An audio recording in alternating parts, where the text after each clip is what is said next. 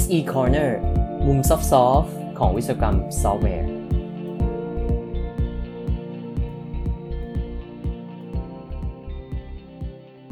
สวัสดีครับท่านผู้ฟังทุกท่านครับ พบกับ SE Corner episode 51 กับชัยยงรักกิจเวสกุลครับ วันนี้นะครับจะหยิบเรื่อง Machine Learning มาคุยกันนิดนึงนะฮะ ไม่ใช่เป็นมุมของการพัฒนา Machine Learning แต่ว่าเป็นแง่มุมของ Software Engineering สำหรับระบบ Machine Learning นะครับ เนื้อหาที่จะพูดในวันนี้เนี่ยก็จะเป็นเนื้อหาจากงานวิจัยอันนึงนะครับ แต่ว่าผมเนี่ยไปอ่าน blog post แล้วก็ไปดูพอดแคสต์ของงานวิจัยนี้มานะครับ ตัว paper เองยังไม่ได้อ่านในรายละเอียดนะฮะ ถ้าอ่านเราอาจจะมาแชร์เพิ่มเติมทีหลัง แต่ว่าใน blog post กับพอดแคสต์เนี่ยก็มีเนื้อหาครบถ้วนพอสมควรนะครับ ผมก็เลยสรุปมาให้ฟังกันในวันนี้ ตัวบล็อกโพสต์แล้วก็พอดแคสต์เนี่ยจะเป็น งานจากทาง Software Engineering Institute ของ Carnegie Mellon University นะครับ แล้วจะเป็นการศึกษาเกี่ยวกับความเข้าใจผิดนะครับในการกระบวนการพัฒนาระบบ Machine Learning หรือว่าภาษาอังกฤษก็คือเขาจะเรียกว่าเป็น mismatch นะครับ เป็นความเเข้าใจไม่ตรงกันในการพัฒนา ML enable system นะก็จะเป็นระบบที่จะต้องใช้ machine learning module หรือว่า machine learning models ในเป็นส่วนหนึ่งของซอฟต์แวร์ นักวิจัย2ท่านนะครับที่ทำงานนี้ก็คือคุณ Grace Lewis กับคุณ Ipek Ozkaya นะครับคุณ Ipek Ozkaya นี่ผมก็เอาบทความของของเธอมาพูดให้ฟังในพอดแคสต์เนี่ยหลายครั้งอยู่นะครับ ทั้งสองคนเนี่ยมีความสนใจว่าในกระบวนการพัฒนา Machine Learning System นะครับ มีความเข้าใจผิดอะไรกันบ้างนะฮะเข้าใจผิดเนี่ยหมายถึงว่าเป็นความเข้าใจผิดระหว่างทีมที่ทำงานด้วยกัน แล้วก็ความเข้าใจผิดในระหว่างการส่งต่อข้อมูลระหว่างกัน ซึ่งผมคิดว่าเป็นแง่มุมที่น่าสนใจมากๆเลยนะฮะโดยเฉพาะในปัจจุบันเนี่ยซอฟต์แวร์ได้เปลี่ยนรูปร่างกลายเป็น Machine Learning Model ซะเยอะ คือเราพัฒนาซอฟต์แวร์อีกรูปแบบหนึ่งแล้ว แทนที่จะเป็นซอฟต์แวร์ที่มี requirement ชัดเจน แล้วเราก็เขียนโค้ดเพื่อจะตอบ requirement เราได้โปรแกรมที่ทำงานตาม requirement ที่เราต้องการ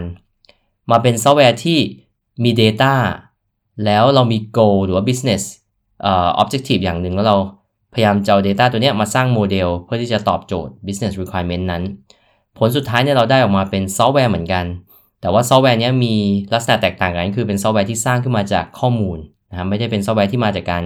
เขียนโค้ดโดยตรง ก็ความน่าสนใจก็คือว่าเขาบอกว่าในกระบวนการพัฒนานะครับ แล้วก็ในการ deploy เนี่ยตัวระบบที่เป็น machine learning นะครับ จะมีอยู่ 3 ทีมที่ต้องทำงานด้วยกัน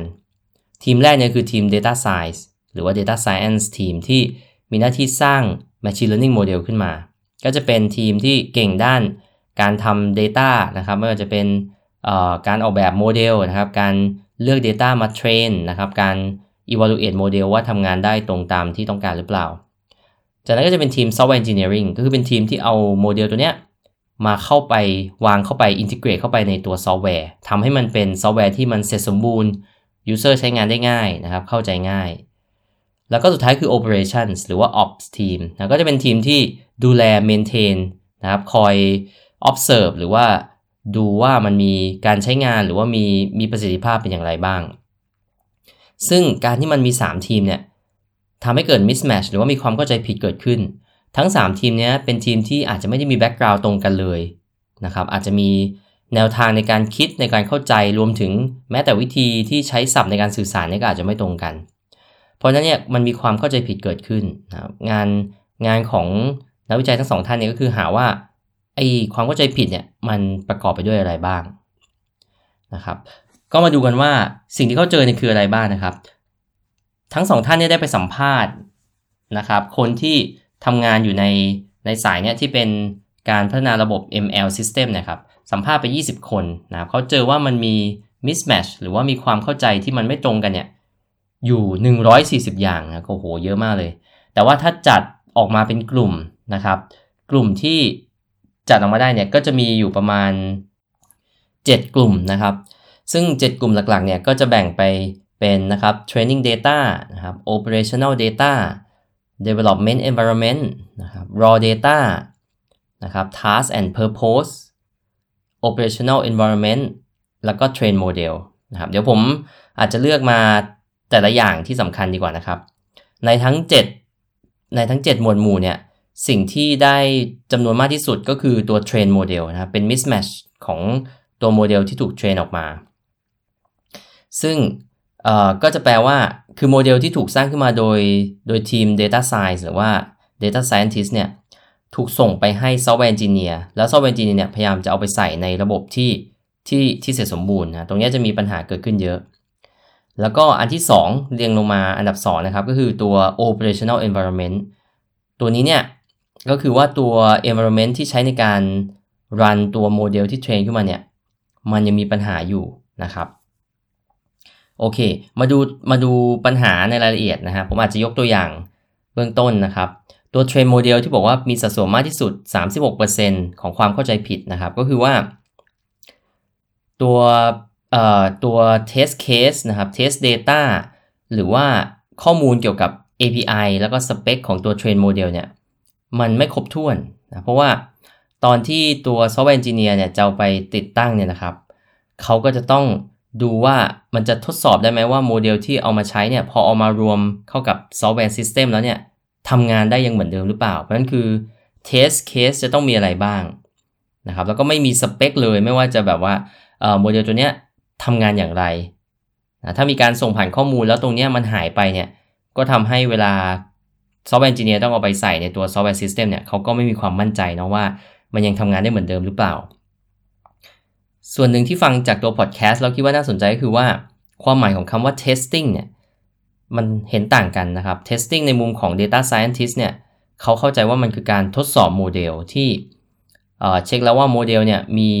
การทำงานตรงตามที่ต้องการเนาะได้ Data มาแบบนี้ส่งผลลัพธ์แบบนี้ แต่ว่า testing ในมุมของ software engineer เนี่ยหมายถึงว่าการทดสอบระบบนะครับเช่นการทำ unit test การเช็คว่าการทำงานของโมเดลเนี่ยจาก Input แล้วก็ Output เนี่ยถูกต้องตรงตามที่ต้องการหรือเปล่า รวมถึงว่า Integration Test เนาะเอามาใส่แล้วมันสามารถ ทำงานกับโมดูลอื่นๆ ได้อย่างถูกต้องไหมเนี่ยก็มีความเข้าใจตรงกันเอ่อมีความเข้าใจที่ไม่ตรงกันในความหมายของคำว่า test ด้วย หัวข้อที่2นะครับคือตัว operational environment เนี่ย operational environment เนี่ยมันคือตอนที่เวลาเราเอาไปรันนะเอาไปทำขึ้น operation เนี่ยมันยังมีความไม่ตรงกันอยู่นะครับตอนที่ตอนที่สร้างโมเดลขึ้นมา กับตอนที่เอาไปใช้จริง เพราะฉะนั้นคือเราอาจจะเอาไปให้ ทีม operation เนี่ยเอาไปขึ้นระบบนะครับ แต่ขึ้นเสร็จแล้วเนี่ยทีม operation เนี่ยไม่รู้ว่าจะเก็บข้อมูลอะไรนะแล้วก็อาจจะต้องรู้ว่าข้อมูลที่จะเอามาเนี่ยมันจะต้องมีข้อมูลอะไรบ้าง ตรงนี้ก็จะเป็นส่วนที่ขาดหายไปนะไม่ไม่มีการส่งต่อข้อมูลกันว่าควรจะต้องมอนิเตอร์อะไรในใน operational environment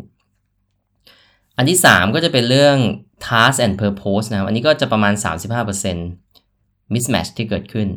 task and purpose เนี่ยหมายถึงว่าจริงๆ ก็คือหมายถึงว่า requirement ครับ ทีม data scientist เนี่ยเวลาได้ข้อมูลมาเนี่ย